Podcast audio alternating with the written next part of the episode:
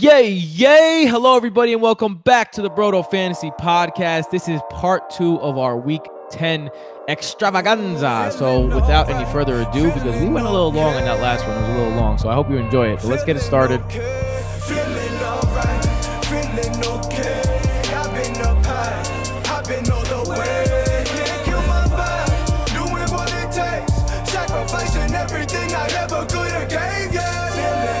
Seven games on the slate. The first game, Patriots at Titans. Uh, let's start on the Patriots side. Josh Gordon is becoming more and more a part of that offense every week. Gotta love it. I love the pass catching options in this game, and here's why: the starting cornerbacks for the Titans are former Patriots. And Bill Belichick knows the ins and outs of both Logan Ryan and Malcolm Butler. I think they will be exposed. I love Josh Gordon in this matchup. How are you guys feeling about Josh? Uh, the Titans also give up a lot of deep plays, especially Malcolm Butler. I'm looking at you, you scrub. So definitely think the the Patriots are going to try to exploit that if Malcolm Butler is lined up against Josh Gordon at any point. Yeah, uh, Josh Gordon is a solid play this week. I agree. I have him as a wide receiver too. Also, really like Julian Edelman as a high end wide receiver too. Logan Ryan is a solid slot receiver, but Julian Edelman continues to be a huge part of the offense. Who knows if Rob Gronkowski is going to play again this week, which leaves a bunch of targets open if he cannot go. So I think Gordon and Edelman are both great plays per usual. Not starting Chris Hogan either. Um, the interesting thing here is if Sony Michel is going to play because he hasn't played in a while. It looks like he is. Everything says he is. He, he had a limited practice this week, but uh, all signs point to yes. Yeah, all signs point to Sony Michel making his return. And uh, it's not a great matchup for him, really, because the Titans don't give up a lot of points to opposing running backs. And as I was referencing before Michel got hurt, he's more of the early down running back with James White as the complete pass catching back. Sony Michel's pretty a little bit touchdown dependent to have a big game and probably gonna be more of the same this week. And uh, it's not a great matchup for him, so I think he's gonna need to find the end zone. But if you have him, you're probably inserting him back in there and pretty happy to do so. But James White is the preferred running back this week once again because he's just been an absolute monster all He's year the- long. He's the running back seven in half point PPR. That's incredible. Yeah, he's. I mean, he's like their whole offense. Jason, what do you think? Yeah, I guess I'll give my Patriots rundown now. Thanks for doing that, Michael. Uh, my turn. you guys are really uh, shitting on my job today. You guys are just like, yeah, okay, rundown. You know, what? fuck Uh, y'all. Mike Clay, I believe of NFL Network, tweeted this out, and I found it hilarious and also pretty telling. The Titans have allowed an NFL low 14 touchdowns this season, 11 through the air, three on the ground, and according to PFF, Malcolm Butler has given up seven of them. That's Hot half damn. the team's touchdowns he's given up. And I wouldn't be surprised if they go directly at him because they have a history. Malcolm Butler, of course, like it's, it's still a mystery why he didn't play in the Super Bowl last week, uh, last year. Um, I think they go right at him. Uh, let's talk about But I think Gronk. that Oh, go ahead, go ahead, continue. I think that uh, he's been playing less. Uh, he got a Mike Vrabel like said good stuff about him this week, but he has been playing a little less recently, and I think that uh, I don't love this game for Tom Brady and the pass catchers. I, I like Josh Gordon, I like Edelman. I don't really uh, James White, of course. I don't think it's going to be a scoring extravaganza for the Patriots because even though that stat was told to make fun of Malcolm Butler, it's still said that the Titans have allowed the least amount of touchdowns this season. Uh, Tom Brady has passed 17 points only one time on the road this season, and he's only thrown five passing touchdowns in the last four games. So I have Tom Brady as my 12th quarterback, and with that, uh, I'm tempering my expectations for his weapons. This this has the feeling of like one of those Patriots games where they just don't they don't perform as well as they should. But I, I just think that the fact that Logan Ryan and Malcolm Butler are out there, I think Tom Brady ends up having a really good game. Um, let's go to Gronk, limited in practice. Uh, even when he has been playing, he's been disappointing. Uh, Tennessee has been giving up the least amount of fantasy points at the tight end in the entire league, about six per game. So would you sit Gronk if you had a better matchup on your on your bench, for example? Like I'm just telling you right now, I have this uh, decision I have to make in one of my leagues. Do I start Vance McDonald against the Panthers, who give up the most points to a tight end on Thursday, or do I wait and see if Gronk is healthy and play him against a team that gives up the least amount of points to the tight end? Is, is there? Are you considering sitting Gronk, even if you don't have one of the major tight ends? You're really on the McDonald train here this week. I'm not sitting Gronk for McDonald. Um, what I'm doing is sitting him for seven other people because I have him ranked eighth. Uh, if I'm on the McDonald train this week, man. I think I'm mm, I'm loving it. I'm loving McDonald. if you were able to pick up Jack Doyle off waivers, I'm starting him over Gronk this week. McDonald, I'm not. Yeah, uh, or like Greg Olsen or David Njoku, those guys would be okay with it. Last week, I actually played Njoku over Gronk in a league where I have both of them, and Gronk ended up not playing, so it kind of worked out for me, even though Njoku didn't have a huge game. Uh, so let's go over to the Tennessee t- side then. Marcus Mariota looked great on Monday night. His hand is finally f- has a feeling in it. Um, is he a streamer op- uh, option against the Pats? The Pats give up the seventh most points to fantasy QBs. I'm not. Absolutely not. Yeah, I'm not buying it yet. I mean the the it's a it's a short week for the Titans since they played Monday night. So a short week going against New England is not a recipe for success usually. And uh, Marcus Mariota, this is his first time he had over 20 points in I think two seasons fantasy wise. So it has not been easy sledding for them. So I don't love him this week by by any means. QB two in a two QB league, fine, but definitely not streaming him. This Jason? guy's one good game, and now people are talking about streaming him, and they have Corey Davis back in the wide receiver two three conversation. What I say to all that is, y'all's tripping. You are all bugging. It's still Marcus Mariota and Corey Davis in the Titans offense. I don't want anything to do with them. The only person I am taking a look at, Tim, doing your job again. The transitions here. I'm looking at Dion Lewis. Oh yeah. Uh, he had a season high 19 touches in week seven. Then Tennessee went on a bye, and then they came out of bye, and he had a season high 23 touches. In those games, Henry's touches, Derrick, went from 14 to 8. I think the Titans were leading towards making Dion Lewis their feature back.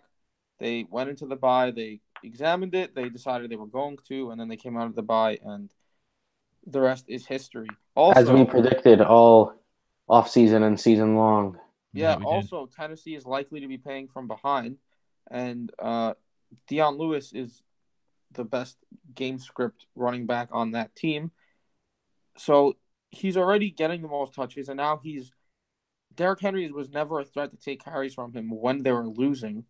They're going to be losing against the Patriots, so I am a big fan of Dion Lewis in this game. The only tight end that I really want to start.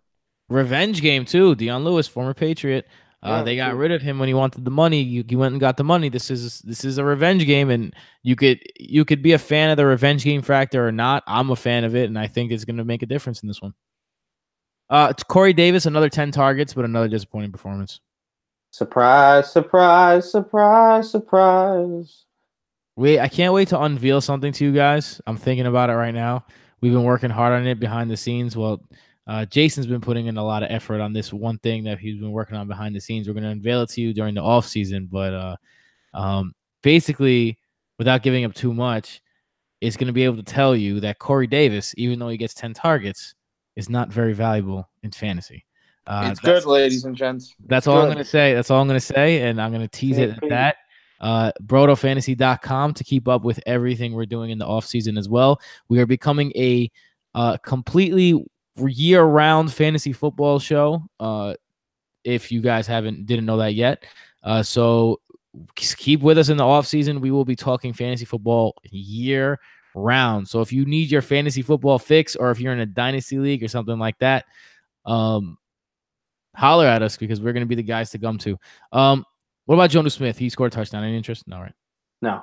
Okay. Come on. All right, let's Come go. Let's go to the next game. Falcons at the Browns. Ugh, Matt Ryan did work fantasy yeah, baby. wise. Go, Um, Matty Ice. Now, I'm you guys if you listen to me on VM, if you listen to me on anything, I am not a fan of Matt Ryan's. I think he's a very average quarterback. With that being said, I think he has a good t- chance to be a quarterback, top five quarterback in fantasy this week against a team that's absolutely in flux. How do you feel about Matt Ryan?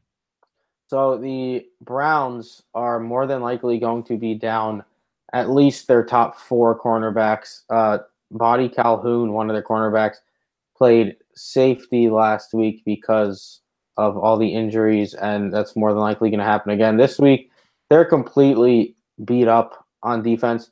They've also played, uh, what was it? Evan Silva tweeted about it how like Myles Garrett has played 110 more snaps than any other defensive end, which is basically two full games, which is how often the, the Cleveland defense has been on the field this year. So they're also just pooped overall. So I mean, I'm just completely attacking Cleveland in this game. I'm starting Julio. I'm starting Ridley as a wide receiver too. Matt Ryan as a wide uh, QB You're starting one. Ridley as a wide receiver two. Yes, Two. dude. Calvin Ridley came out of the bye last week. Oh my goodness. He came out of the Every bye and got nine targets. game, we're gonna start calling him wide receiver two again. Well, it's easy when every time he has a big game is almost every week. and he. Forty percent of his points have come from touchdowns. Jason, okay, he but the touchdowns came- are there. He came out of the bye He's last passed seven week. yards twice. He came out of the bye and got nine targets or six receptions and 71 yards. You don't think that has any sort of influence on what's going to happen? You don't think they want to get him more involved coming out of the bye? Mo Sanu had two targets and then five targets and two targets. He's slowly drifting out, and Calvin Ridley's getting a bigger hand in the offense. So, yes, Calvin Ridley, wide receiver two for me this week. I think Ridley's Coleman. a good play this week, but wide receiver two, that you're implying that he should be started in eight man leagues, and I think that's absurd. You want to hear something hilarious? We both have Calvin Ridley ranked 22nd this week. so you have a wide as a wide receiver too. as well, So All right, why don't you put your mouth where your mouth is? You know what? Looking at it now, with this many bye weeks, wide receiver two isn't that bold of a statement. yeah, He's yeah, choking. yeah. Blame the He's bye. choking. Blame the bye. I mean, right after him, who do I have? Uh, Funchess, DJ, Funchess and Djax. So yeah, if Diggs and Thielen were playing this week, I'd have him as a wide receiver three. anyway, Jay, you Uh, lost. Just face it. Julio finally scored. Praise Jesus. Does he score again? Nope. No, But it's okay because he has like nine receptions for 160 yards. Cleveland gives up the third most fantasy points to the running back, Tevin Coleman and Ito Smith. I think Tevin Coleman is one of the better plays we could have this week. I am all over Tevin Coleman this week. Uh, Cleveland has allowed eight rushing touchdowns over the last four weeks.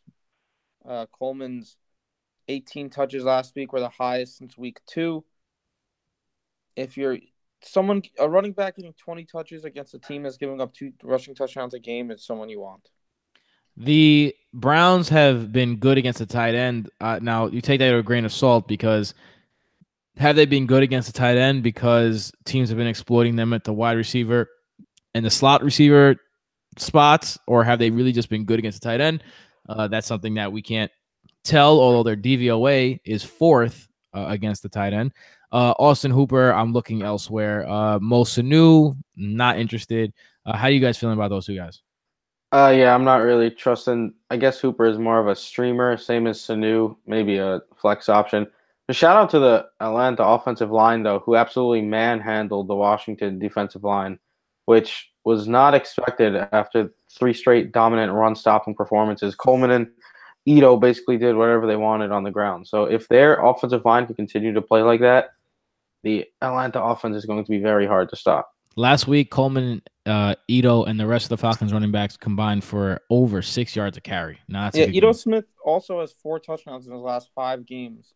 So I think this will be a very Coleman uh, and Julio with some Ito mixed in type game, and Ridley as well. So the Falcons add Bruce Irvin. For those who don't know, linebacker, formerly of the Seahawks, formerly of the Raiders. Um, that's going to help them, but with that being said, the Falcons still have one of the worst defenses in the league, and they still struggle against pa- the pass catcher of the backfield. Uh, Duke Johnson finally showed up. Uh, some rumors, then some reports that I was hearing was that actually one of the reasons why Hue Jackson was fired and why Todd Haley was fired is because they just signed David, I mean David Johnson, uh, Duke Johnson to a an extension, and he wasn't being used in the way that ownership wants to see him being used, and that led to the firing of Todd Haley. Um, I like Duke Johnson in this matchup too. I think he's a good play. I think he's a. I think he could be on the wide receiver. I mean, on the running back two radar. Yeah, uh, I don't see how you. I don't want to overreact, but if I'm a Duke Johnson owner, I don't see how you don't throw him out there as a RB two this week, coming off of a nine was it nine target game, two touchdowns, and now he gets Atlanta, which is the worst defense over the last three years in defending pass catching running back. So I have him as my running back 18 this week, and I'm very happily throwing him out there. Jason, I agree. Uh, I mentioned last week as Duke Johnson was someone to watch because Freddie Kitchens was the running back coach there. Uh, he took over as offensive coordinator and immediately started using his running back as a wide receiver, just how he is supposed to be used. Uh, and the funny thing is, Nick Chubb's touches went up to 23 last week despite Duke Johnson's involvement. So this is not a mutually exclusive deal here. Uh, Duke Johnson and Nick Chubb can both get touches and be productive. with that being Right. said, Nick Chubb, uh, running back two this week. Absolutely. Yeah, running back one possibly. We have him as our running Atlanta's back giving up eleven. a touchdown per game on the ground. Yeah, Uh, and if uh, anyone's going to do it for Cleveland, it's Chubb. yeah, Nick Chubb has is getting twenty rushes a game. He he's one of the top rated PFF running backs. His elusive rating is top in the NFL. He's been he's run he runs hard despite the the offensive line has slacked of late, but he he's been running great. And Duke Johnson, like Jason said, didn't really steal touches. They were drawing up plays for Duke, which was nice to see. So they could both eat. I'm gonna sound like a old, like a old, uh, fed up analyst, I guess, here when I say this. But how can anyone be rated more? Uh, what? Well, I'm really, I'm really losing it here. Jason, you all right, man? Elusive. How can anyone be ranked more elusive than Alvin, than Alvin Kamara watching him play? Yeah, I it, it mm, you're right. Sometimes men wi- men lie, women's women lie. Numbers also lie when they're made by men and women. Chicks think Uh, stars. Um, Jarvis is an every week starter. If you have him, same with David Njoku. How you feeling about them this week?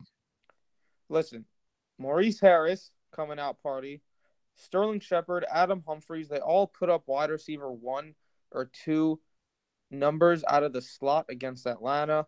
Jarvis Landry has been the most disappointing wide receiver in the NFL based off of his target share. Uh, when people with those names are torching the Atlanta defense out of the slot, you got to fire up Landry with confidence and just hope that everything comes together in one beautiful week. Um, yeah, I mean Jarvis Landry. You say you fire him up every week. He's just he's not been very good though. Honestly, I, I didn't say you can. I said if you have him, you have been. like we, That's what yeah, I'm saying. You you gotta you really gotta hope that he pulls through this week because this is a cakewalk. yeah. He he's reached he didn't reach double digits for the past five weeks, and those are some pretty solid matchups. Now he gets Atlanta. He, yeah, it's now or never for Landry in this one. It's a dream matchup. Njoku as well. So if you like Njoku and you like Landry and you like Duke Johnson, is Baker a streaming option for you this week? Yeah, for sure. Michael, Uh, Where do you guys have him ranked? we he's have our- him at 14. Yeah. Uh, I like him better than Michael. I have him at 13. So basically, I'm saying he should be the first, uh, you know, first guy you pick up. 13. You know, uh, I guess if it works that way. I like him as a back end QB one. He It's actually the first guy you shouldn't pick up. It's quarterback 13? Oh, I see what you're saying there. Yeah. Okay. Yeah, there's by. I'm, I don't know Jason, what what, what's going on with you, bro? You need I'm you really, I don't eat know. I'm losing my train. What are you of drunk? Mayfield was the quarterback 13 against Kansas City and the quarterback six against Tampa Bay. Uh, so he's proven that he can be started in matchups like against Atlanta, and with uh, Duke Johnson has been a Mayfield has been a great beneficiary of Duke Johnson. He's that's been his best target in terms of efficiency, yards, all that good stuff. He's had the most success targeting Duke Johnson, so it's better that he's more involved.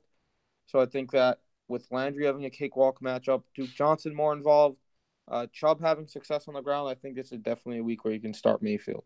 Let's move on to our next game Chargers at the Raiders. The Raiders absolutely gave up last game. Let's start with the Raiders since we don't have to talk about much about them. Is there anyone you're excited to start in this team? Um, Excited is a stretch. uh, I think Yeah. Jared Jared Cook and Jalen Richard are the only guys I'm even looking at. even Jared Cook disappointed last week. Jalen Richard is Rashard Problem- did too. He only had four targets against the Niners. yeah. Four the catches, though. losing. Four catches. Oh, that that team guy. gave up. They they stopped playing after the second quarter, honestly. And and look, are they going to quit again? Maybe. You don't know. But they'll be at home this time. So maybe not. Maybe they're not as inclined to give up, but I don't know. This, I, I'm not st- I I like Jalen Richard. I feel like he has a baseline if you're in a PPR league of at least nine, 10 points. If you're in a half PPR league, it's eight, seven, eight points. So if you're desperate, you can start him in your flex. Um, I, I don't, I don't see anyone see- else though. I'm gonna need to see more than four targets. Yeah, I I mean, am just. I think you will.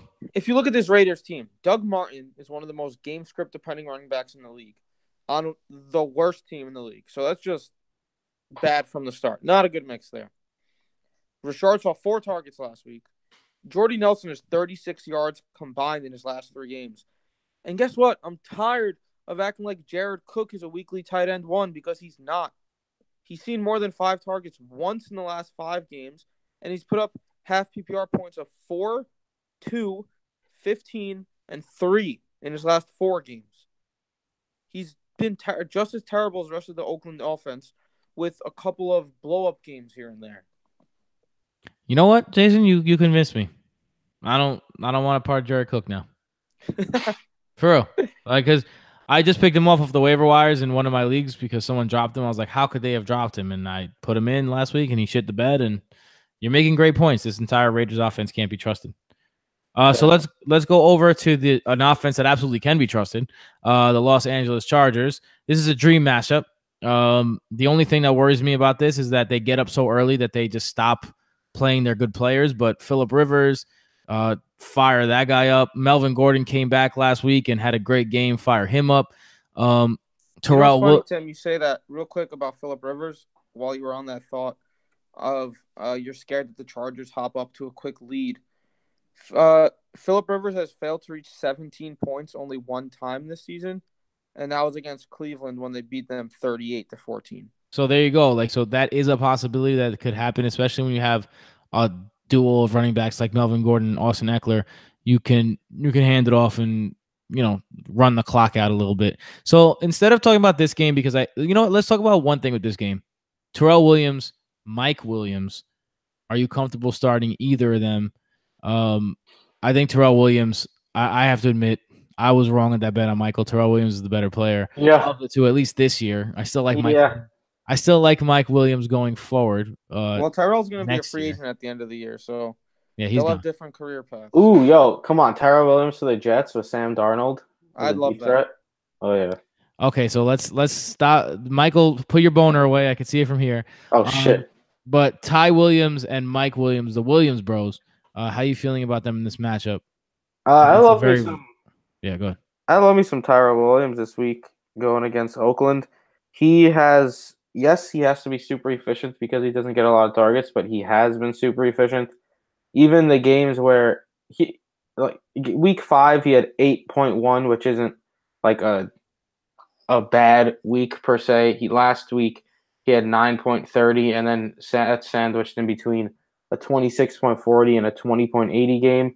So if eight is his floor, you could do worse for a wide receiver three. I think he- one one of the things that you worries you about Tyrell Williams is his low floor, but as you said, the last four weeks his floor has been decent. Yeah, and he also has the huge ceiling where he could go for 25 points with two long touchdowns. And if it's going to happen, I don't see why it can't happen against the uh, Oakland Raiders with uh, Gareon Conley and Daryl Worley. I was about to say Vance Worley, former starting pitcher. Shout out Vance Worley. Uh, they're not gonna. It's not like they're great defenders who are gonna keep up with Tyrell Williams. I, I think he's gonna have a very good shot of catching a long one. So I'm I'm very happily firing him up as a wide receiver three this week. So you're definitely starting the other guy. So let's talk about uh, Keenan Allen for a second. Keenan Allen again fails to find the end zone, but again puts up a big yardage uh, total, six receptions for 124 yards. Uh, with Mike Williams on the outside, although he hasn't been fantasy productive, I feel like Keenan Allen's role has become more of a traditional slot receiver and less of a touchdown catcher. Um, are you concerned as a Keenan Allen owner who probably drafted him in the second round? Are are you now like, all right, this is the Keenan Allen for sure that I'm going to live with, and the touchdowns are just a thing in the past? Well, what you mentioned is you said, of course, he didn't score a touchdown. Of course, he put up over 100 yards. That wasn't necessarily something to bank on. He was struggling to get yards as well at points this season. I think the thing to notice here so I was encouraged by last week's usage because he hasn't put up over 120 yards a lot this season. If you look at Keenan Allen in the past, including just last year, the second half is when he has turned it on and just been a, a force. That's what's gotten him into the second round of fantasy drafts. And he just followed it up last week. Uh, he came out in the second half of the season and had his best game of the year. So I think that the touchdowns will come even if there's not that many, even if he scores two touchdowns on the season. Philip Rivers has been so good and efficient that Allen is going to continue to be a wide receiver one, two, just based off of yards and catches. And just history tells us that Rivers uses Allen more towards the end of the season, and Allen finds more success towards the end of the season. Very true. Um, let's go to our next game: Seahawks at the Rams. Um, Real quick though, um, Austin Ekeler is a very solid flex option as well because I think he's going to get a bunch of work this Yeah. weekend. yeah, definitely starting Austin. Uh, Michael, what? what stop farting, bro. Um, There's motorcycles out there, kid. I, I know. I'm just playing with you. All right, so let's start with the Seahawks. Uh, the Seahawks uh, lost a heartbreaker uh, last week against the Chargers. Uh, Russell Wilson uh, was decent, 235, two touchdowns. Uh, if you drafted Russell Wilson, you are probably not in the playoff race at this point because you probably had to get him in the fifth, sixth round, and his legs are non-existent. Um, is Russell Wilson the type of guy still who you're thinking you could start every week? Now he's facing the Rams, who have been vulnerable to passes, so you're starting him this week with some confidence. But in terms of rest of the season, like w- what is Russell Wilson at this point? Well, I mean, Russell Wilson is like a streaming quarterback, basically. He's not someone I'm going to trust week in and week out. I have him as my 14th quarterback this week, so he, he just doesn't have the ceiling anymore in the Brian Schottenheimer offense. He, I'm he gonna is ridiculously efficient with the plays the Seahawks are running. It's ridiculous that he's even putting up the fancy numbers that he is, despite how little he's passing the ball. Yeah, I'm gonna disagree just a little bit with you guys. He's been a quarterback one the last few weeks, being very efficient on a few amount of passes, and then last week he came out of the bye. Um,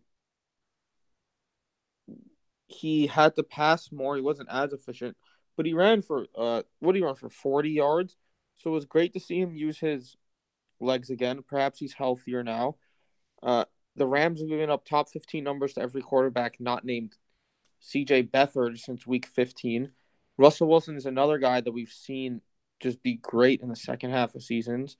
I'm I'm cool with using him this week, and I wouldn't be surprised if he's uh back into the middle range QB one category soon. What the hell are we doing with these running backs? I'm basically, if Chris Carson plays, you start him. If he doesn't, you start Mike Davis. One of them is going to get the bulk of the carries, and Listen. Seattle's a team that wants to run. If I am a Mike Davis owner, I am absolutely hoping that Chris Carson can't go because Mike Davis is going to have a RB2 game if that's the case because he's going to get all the rushes, all the pass catching work. He whoever gets the start should have a very solid fantasy day. Another confusing. This Seattle team is one of the more confusing fantasy teams to predict.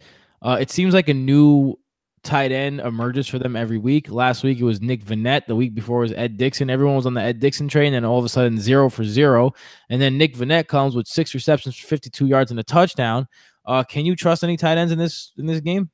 No, of course not. I mean, of course. not. I mean, we we watched the Jets Brian Schottenheimer offense for years, not even come close to utilizing the tight end.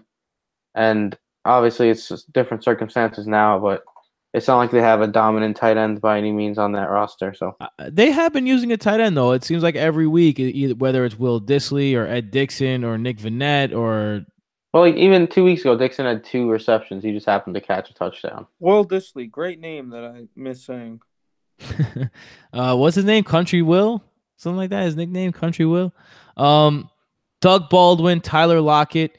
Uh, these guys seem to they can never have a good game at the same time. Uh, last week Yeah, it was it's Doug because Baldwin's they're all turn. touchdown dependent, Yeah, not necessarily Baldwin. You saw last week what happens when Tyler Lockett and David Moore don't score touchdowns. They don't put up points. So if I'm banking on one of them, it's Doug Baldwin. I actually like Baldwin this week. I've mentioned that uh, it's a good matchup for Russell Wilson, and Doug Baldwin has at least 77 yards in two of his last three games. So he's coming around a bit, slowly but surely. Uh, so I'm cool with Baldwin this week. I think Lockett is a wide receiver three just because of the byes. You have to hope he finds the end zone though.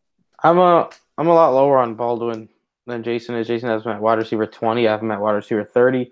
He's going against Nickell Robey-Coleman, who is their best uh, cornerback on the team as of now with Aqib Talib out. But just because someone's the best cornerback on the team doesn't mean he's a lockdown cornerback. He's he's a solid cornerback though. And I mean, You're Marcus going to shy away from someone because of Nickell Robey-Coleman. I'm going to shy away from him if he's been bad all season, and then he also has a bad matchup. Yeah. He's had at least 75 yards in the last two of the last three weeks. So I'll bet you that he's not a t- top 24 receiver this week. Fine. There you go. Michael, you're going down your bets this week, bro. Not a chance. Wow. Not Um, a chance. Uh, David Moore also dropped one that should have been a touchdown to end the game last week. So uh, just putting that out there. Did get a his red zone. defense, it got tipped. It did get a red zone target though. Uh, on the other side, in one of the better games, you'll see the Rams uh, and the Saints shootout. Uh, Jared Goff, he's another guy that either gets you eight points or twenty-seven points. I know because I start him on a semi-weekly basis in one of my leagues. Um, you're definitely starting Jared Goff with full confidence in this one Why is that? because I I feel like the Seahawks are are vulnerable Here we go. to this offense. Tim, here we go. Seattle, Seattle actually hasn't allowed a QB one this season, Yep, there it goes. and uh, even if that wasn't the case, I've mentioned before, Jared Goff is prone to these quarter uh eight point twenty seven point swings, and it's all because of the red zone prowess of Todd Gurley. Yep. and uh, so it's tough to trust him in games where Gurley is going to score touchdowns. He, he scores a touchdown basically every game. But on the on Goff's side, because I do have to defend him a bit, I think he's a decent play this week because he threw for 321 yards against Seattle last time they played, and that was when Cooper Kupp and Brandin Cooks both left with concussions. This is a So- tough. This is a tough matchup. Like you got to remember, the Rams always played the Seahawks tough, even when the Rams were winning three games and the Seahawks were winning thirteen. There's just something about this franchise that the Seahawks don't play Seahawk ball. So I think that this entire offense has a chance to go crazy, and I don't think this game is as close as Vegas thinks it's going to be. yeah. Vegas, what's Rams Vegas think is going to be? Uh, I think it's like a four and a half point spread, if I'm not mistaken. That's too close. I gotta I gotta double check it though. I I probably checked I maybe checked on Monday. Um, while I checked that, Todd Gurley kind of got held in check for the first time all year last last year. I mean last week, six receptions for 11 yards, uh, which is wildly inefficient. Uh, 13 carries for 68 yards and a touchdown. First time that he's been held in check like that. Do you think that this is a Todd Gurley problem, or do you think he just faced a good defense? A Todd Gurley problem? Are you kidding me? I- I have on, to I'm ask about- the- I'm about to to put you the- on timeout. Listen, I have to ask the question, guys. It's a fantasy show. Come on. He played one of the best run stopping teams in the league. All right, so The best, shut, actually. shut your mouth. The one best. Shut, shut, shut your mouth. Sh- I'm just gonna mouth. I'm just gonna move this to the receivers because enough Todd Gurley talk. The man is a beast. Uh, Yep. Cooper Kupp came back from injury and played 100% of the snaps last week. Oh yeah. He has also this season, this includes so minus the game where he got injured in the first quarter, but including the game where he got hurt in the second quarter against Seattle, he scored at least 14.8 half PPR points in every game. The man is a wide receiver one, ladies and gents. He's not getting enough love. I, I just, I mean, to, I just have to say that because I see like Twitter polls and stuff, like people asking for advice, like who do I start this week? Cooper Kupp, Corey Davis. It's like, what do you mean? it's Cooper Kupp. I mean, all I gotta say is I've been calling this from the very beginning. You know what I'm saying? Uh, I love myself some Cooper Kupp. How do you guys feel about the wide receivers in general here against a pretty good secondary? I mean, every week, I think they're all top 15 wide receivers at the moment. So how do you not grade them as such? Oh wow, the line has moved. The Rams are actually a 10 point favorite, so they uh, the Vegas, Vegas guys got it right. That's more like Hot damn. Yeah. Um. All right. So, uh, anyone else you want to talk about in this game? No, I mean, yeah, start Tyler Woods, start Kupp. uh, Start start Kupp, start Cooper, start Woods. You know, it's the Rams. Start them all. Also, talking about Gurley having a down game, uh, Malcolm Brown scored a touchdown in like his one of his three plays where he subs in for Gurley. Bang bang. So, All right, so on to the next matchup. Uh, the Dolphins take on the Packers. Uh, let's start on the Dolphin side. Frank Gore, twenty more carries. When you know, uh, what are they doing? Kenyan Drake's on that team. It's like they don't want to play the good players. DeVante Parker, after they actually gave him a chance to do something good, Kenny Stills comes back, a clearly inferior talent and they give him uh the snaps that DeVante Parker should have. DeVante Parker goes one for eight. Um honestly, at this point, and it might seem like I'm overreacting a bit. Are the Dolphins kind of in that Bills territory where you just don't want to start anyone? Dude, the fact that the Bills, I mean, the Bills, the Dolphins gave Frank Gore 20 rushes and Kenyan Drake three is one of the more probably mind boggling things that at the end of the season everyone's going to look back on and just question what happened.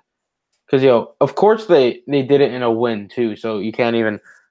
Adam Gase is probably like, well, he won the game, so what are you going to do about it? They did not win that game. The Jets handed that that game to them on a silver platter. Yeah. They they They picked off Darnold four times and they lo- and they won by less than a touchdown. Yeah, they couldn't move the ball at all on the Jets defense. And just the fact, I just mind boggling because now Kenyan Drake is basically uh, the pass catching back, which I think bodes well for this matchup. But he's probably not going to get more than like eight carries because the Dolphins are just. It's it's like Adam Gase is drunk coaching every week. It makes no sense, dude. And it's it's just every week we say the same thing because it's that ridiculous. But It is crazy. Like, going away. are you going to use especially the because they're talent? not a good team. Like they're just a team that's trying to develop their young youth, or at least should be trying to develop their youth. Like Drake should be getting every snap. I don't understand. You've seen this before with them. Like Lamar Miller was they refused to give him the touches that he deserved, and then he left. He went to Houston, and he became a really good, solid back for three, four years to the point where he's still pretty good. Now he's not the back he used to be, but he's still a viable back on a team that's probably destined for the playoffs. So, I mean, it's it, I don't know. The Dolphins have been making stupid decisions their entire their entire franchise. On the history. topic of Drake, uh, Dolphins are probably going to lose this game. They lose games to good teams, and in their losses, uh, Drake has 95, 87, and 115 yards. As Michael said, he's the pass catching back. So I do like Drake this week as RB two. Okay, Michael, how do you feel about Drake? Yeah. Um, despite the lack of actual rushing touches, I agree with Jason. I think he's a solid low end RB two. Uh, let's move over to the Packers side. Gemar- Geronimo Allison is now on the IR officially. So that means Marquise, Marquez Valdes-Scantling, or as he's known to as the kids, MVS, uh, who has been wildly productive, either has 100 yards or a touchdown each of the past four weeks. Um, he's now cemented as that number two wide receiver. Uh, for those of for those people who picked him up off the waiver wire, good job. You have yourself a number two wide receiver for the rest of the year. Uh, I love me some MVS, uh, not only this week but rest of the season. Yeah. Yeah, I feel like um, I mean, I'm just gonna repeat what I said preseason with Allison when I seemed to be the only person who was on him. The number two option for Aaron Rodgers. Hey, we were all we were with you. We were all with you on this show at least, but not the other people out there in the world. That's generally that's generally what I mean when I say I'm the only one. Oh, okay, good. You know, yeah, Uh, bro, bros represent. I'm not bro, the only one. Yeah, and Allison was a wide receiver three for you when he was healthy, and now MVS is stepping into that role, and he's done it the last four weeks, at least 100 yards or a touchdown. So that's someone that you want on your team, and I think that you can fire him up confidently this week as well. Uh, Davante Adams, you shouldn't shy away of because Xavien Howard. I mean, he's been putting up numbers against good defenders all year. I think that. Let me just hop over to the other team real quick. Uh, Danny Amendola. He's an unevent, uneventful wide receiver three, but he is a wide receiver three with Osweiler every game. So there's that. Michael. Uh, yeah, basically everything Jason said for the receivers holds true over here too. Davante Adams, he has struggled, not struggled, but struggled as a high end wide receiver one term. So the last couple of games, I think he bounces back. You can't expect. Him, yeah, I agree. You can't expect him to be amazing every single game. He's, struggle is one way to put it. Another way to put it is he's been a low end wide receiver one, high end wide receiver two. yeah, but they uh Aaron Rodgers said he wants to get more targets to Adams as well. So there's that. Uh Aaron Jones though, again, it's just he seemed to take over the rushing attack for the Packers and then he went and lost a fumble. So I'm I'm curious to see how that affects the attack this week because they are in a absolute dream matchup against Miami. And once again, Aaron Jones had 14 rushes, 76 yards. Every time he gets the ball, he runs for. He's averaging six yards a carry on the year, which is not easy to do. And uh, Jamaal Williams has been out carried 26 to 11 by Aaron Jones the past two weeks. So clearly, Jones is trending up. Aaron And- Jones set that- a, he's the pass catching back at this point as well. he set a season high in snaps and touches last week. Yeah, so I'm really hoping that Mike McCarthy doesn't do some stupid shit about, oh, you lost a fumble, well, now you're not going to play because I'm Mike McCarthy and I suck as a head coach. Michael, you and your voice that you make for everybody. oh, my I'm not gonna all does suck. You don't think that's how Mike McCarthy would sound? Oh, I'm not playing you. You fumbled. Well, he did trade a guy who who fumbled, so you never know. Well, that was Um, definitely different circumstances. Uh, any oh Jimmy Graham, we can't go without talking about Jimmy Graham. He's been kind of emerging. He had a big week last week. Uh, caught a touchdown, but also was involved in the middle of the field a little bit. Uh, how you guys feeling about Jimmy Graham? I mean, he's a mid tight end The one basically every week. Solid matchup this week against Miami. So if I have him, I'm firing him up. Jason? Yeah, same. Excellent. All right, let's go on to the next game. Cowboys at Eagles Sunday night. That's not the Sunday Yeah, night. that's not the theme song at all. Um, so we have the Cowboys at Eagles in an AFC East matchup. Let's start with the Eagles side just because uh I want to. Um, I want to know about Golden Tate. Uh, first of all, what do you expect out of Golden Tate in his first game with the Eagles? He did have a chance to get acclimated with the offense during the bye week. And do you think this hurts Zach Ertz now that they have such a good, uh, you know, possession guy in the slot?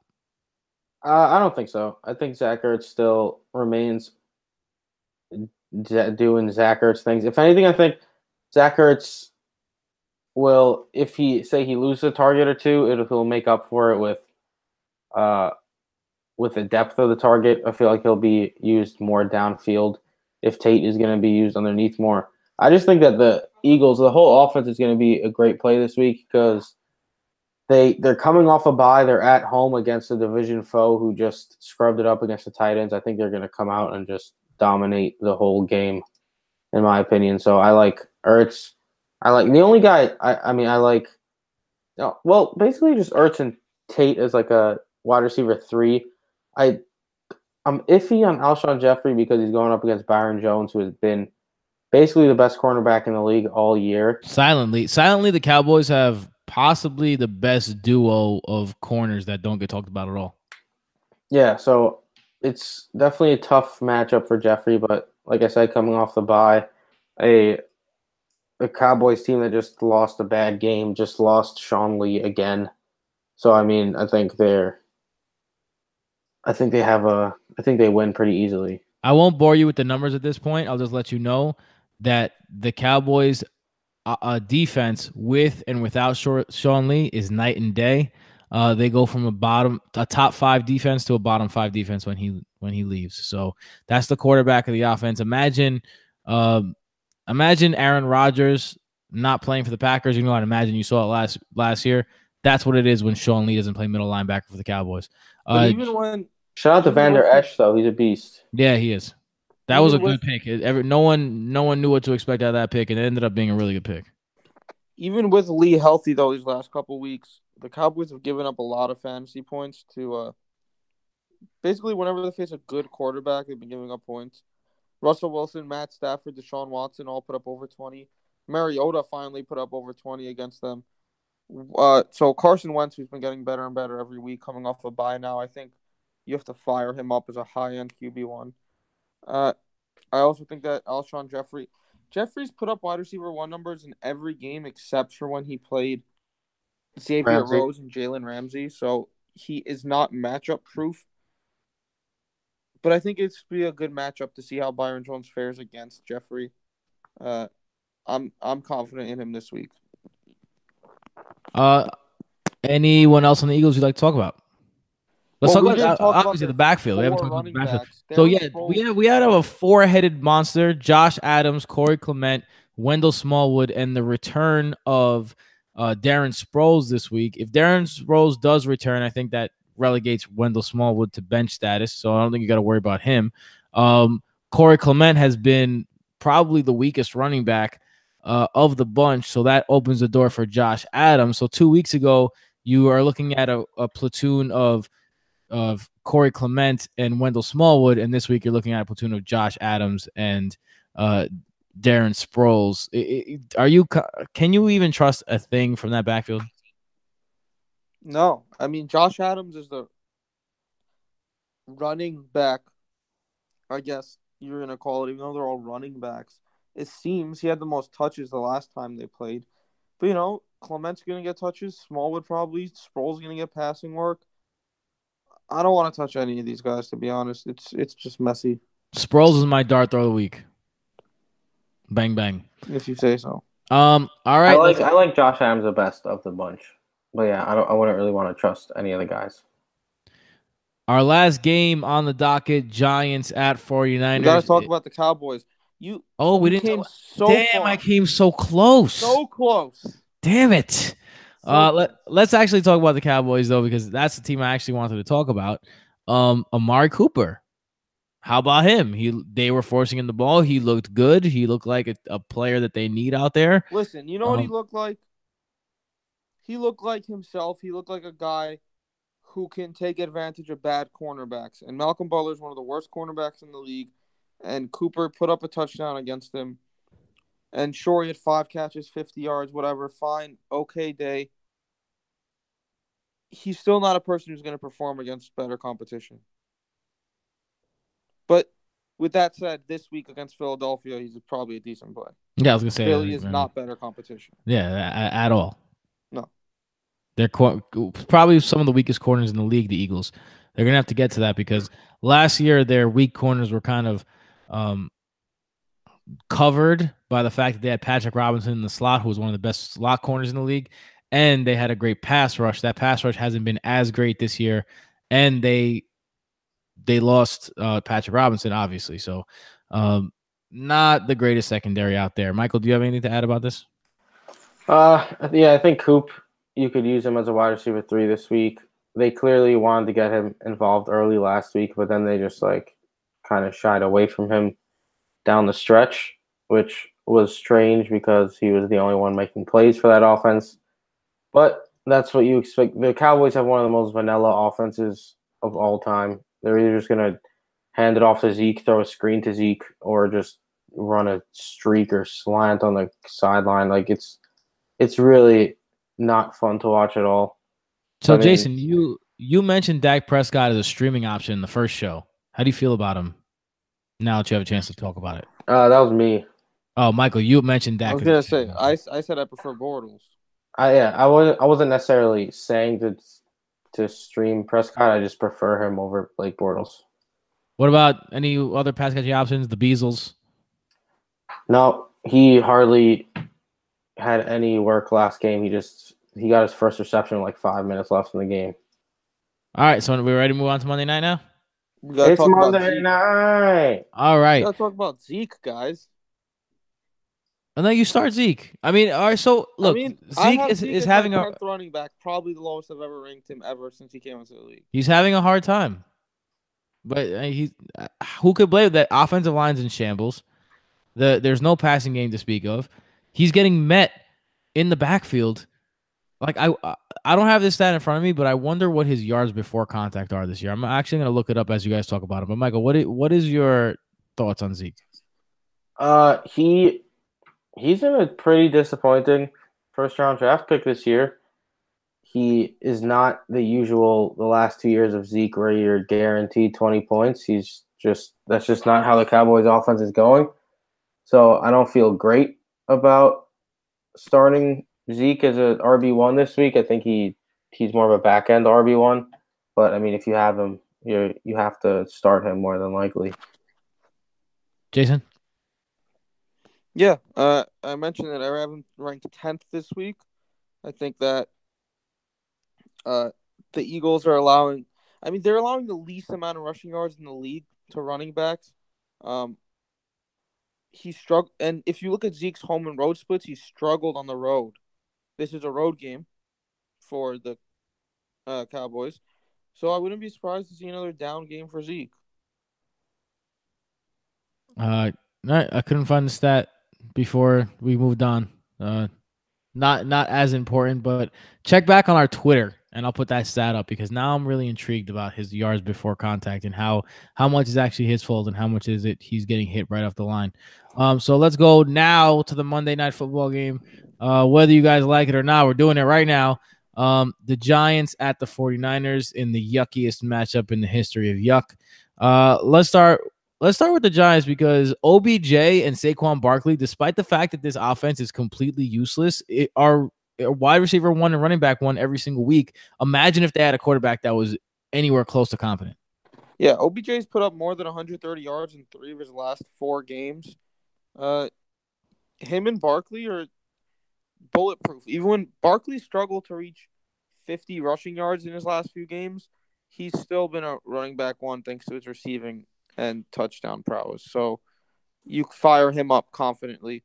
The people I want to talk about are Evan Engram and Sterling Shepard because I've always said when Engram is back, Shepard is useless. And guess what? Engram came back and Shepard has been useless. So I don't want to people see people starting him as wide receiver two or three, even with buys. I don't think Engram should be started either. I don't care if it's a good matchup. Both of them together on the field with Eli Manning throwing the ball just makes for a bunch of terrible, useless fantasy production. I I mean, I'm okay with Evan Engram as a low end tight end this week. It is San Francisco 49ers talking about. They do not have a good defense by any means. Sterling Shepard, too. One of them, more than likely, one of them is going to have a touchdown or a decent enough game to start. You just never know which one. It usually ends up being Evan Engram, so that's why I'm leaning towards him. But OBJ and Saquon Barkley are the only must starts in this game. Um, all right, so let's go over to the 49ers side. Nick Mullens Nicky Thanks. Moles. makes his debut uh as the starting run, uh, quarterback like for real for real um had a great game but i i went back and watched the tape and although he made a couple nice throws and i can't take anything away from him the, they were wide open like the raiders completely just gave up and nick mullens like carve them up on some wide open stuff and you think about how good cj beathard was in his first few starts he did start to you know go back to CJ Beathard as the the days went on. Um, what does the change to Nick Mullens mean for these uh, San Francisco offensive weapons? Let's start with Matt Breida in the backfield. He seems to have that backfield all to himself now with Robert Mostert out and Alfred Morris basically becoming an afterthought. Uh, how do you feel about Matt Breida this week? So uh, first, Nick Mullens did not throw a single pass into tight coverage last week. So you were very right about that one. And second of all, his name is Raheem Mostert, not Robert. No idea where you got Robert from, Tim. You know, uh, yeah, it's. But, and then uh, third and lastly, Matt Breida. I guess he's finally healthy. He they haven't talked about an injury yet this week, so Holla fucking Luya as a Matt Breida owner. Hallelujah. time will tell. But I highly doubt he's actually healthy yet. The last three weeks, he put up negative 0.5, 4.2, and 5.2. So it has not been smooth sailing for Matt Breida, but he gets the Giants, who are not a threatening defense, and I do expect them to try to use Breida a lot in the rushing and passing game. So I do think he's a solid RB two, but if he has another bad game, then he's he's he's running out of time to continue being fantasy useful. But I think he he does bounce back this week. Jason, how do you feel about Breida? Yeah. Uh, so just 49ers overall, I don't think the Nick Mullens change does much. I feel like as much as we were all talking about Nick Mullens and loving what he was doing, no one really thought this guy is an all star and he's gonna change the Niners. It was just fun. Hey, So don't disrespect the man. come on, it was just fun. I hope he goes out there and throws another four touchdowns. All right, Yeah. fine. Doesn't he look like um our s- like second cousin? Um, what's his name from Florida? Like not our blood cousin, but Caddy's cousin. Doesn't he kind of look don't like him? I, I don't know what you're talking about. Hey, that's a. I'm just gonna talk about Matt. Breida. Yeah, let's talk about Matt Breida. with Monster uh, not around anymore and 10 days to heal up, I like Matt Breida a lot as a play this week against a terrible Giants team. And I think that he was putting up double digits every week before before um he like started playing with a torn ACL every week. So I think that Breida is he's gonna have a coming out party again this week. What about the pass catchers? Uh, besides George Kittle, who you have to start, like that's an obvious start. Um, is there any patch cat pass catchers in this game that you're looking at for the Niners? No, not really. Uh, if I had to start one, I'd go Garcon. Really, Garcon over Goodwin? Yeah, what has Goodwin done? What has Garcon done? he catches long touchdowns. Garcon, At least Garcon is a possession receiver. He'll get you eight points. This is what I'm talking about, people. Remember when, when back when I talked about, um, like these people that you're starting, just know the expectations that you have for them, because it's the difference between starting a guy like Pierre Garcon who's going to get you eight points, you're going to be happy with it, or starting a guy like Marquise Goodwin who can get you 25 or five or three. So, um, obviously you're you're firing up George Kittle as we said before. Uh, is that it? Are we done? Is it time? I think so. Seems All like right, it. Jason, where can they find you? Jason Petrop. Michael, where can At Mike underscore Petrop. And you can find me on all social media. bleh. Social Find media. Tim Petrop on all social media outlets, but only if you're feeling real, real frisky. Uh, some plugs. Don't forget to check out at Veterans Minimum uh, for your weekly sports fix. Also at Brodo Fantasy for anything you need. Now, if you ask us advice, we will get back to you. Period. Now, it's not like when you're you at Matthew Berry or whatever the hell, and they don't answer you. No, we're gonna answer you, and we're gonna give you better advice than them. And I'll say it with a bold face. I don't care. I'll say it right to. I'll, I'll say it right to all their faces. Um, James Bradbury, and then um, and then BrotoFantasy.com if you want to see our rankings. Our rankings Uh, are up. Yeah, a lot of the time, like if you guys ask a question like who should I start over this person over this person, you have a cheat sheet right in front of you. You see exactly how we feel about these players this week. Um, so go check it out. BrotoFantasy.com uh, is the place to check that out. And until next week, we'll see you later. Later.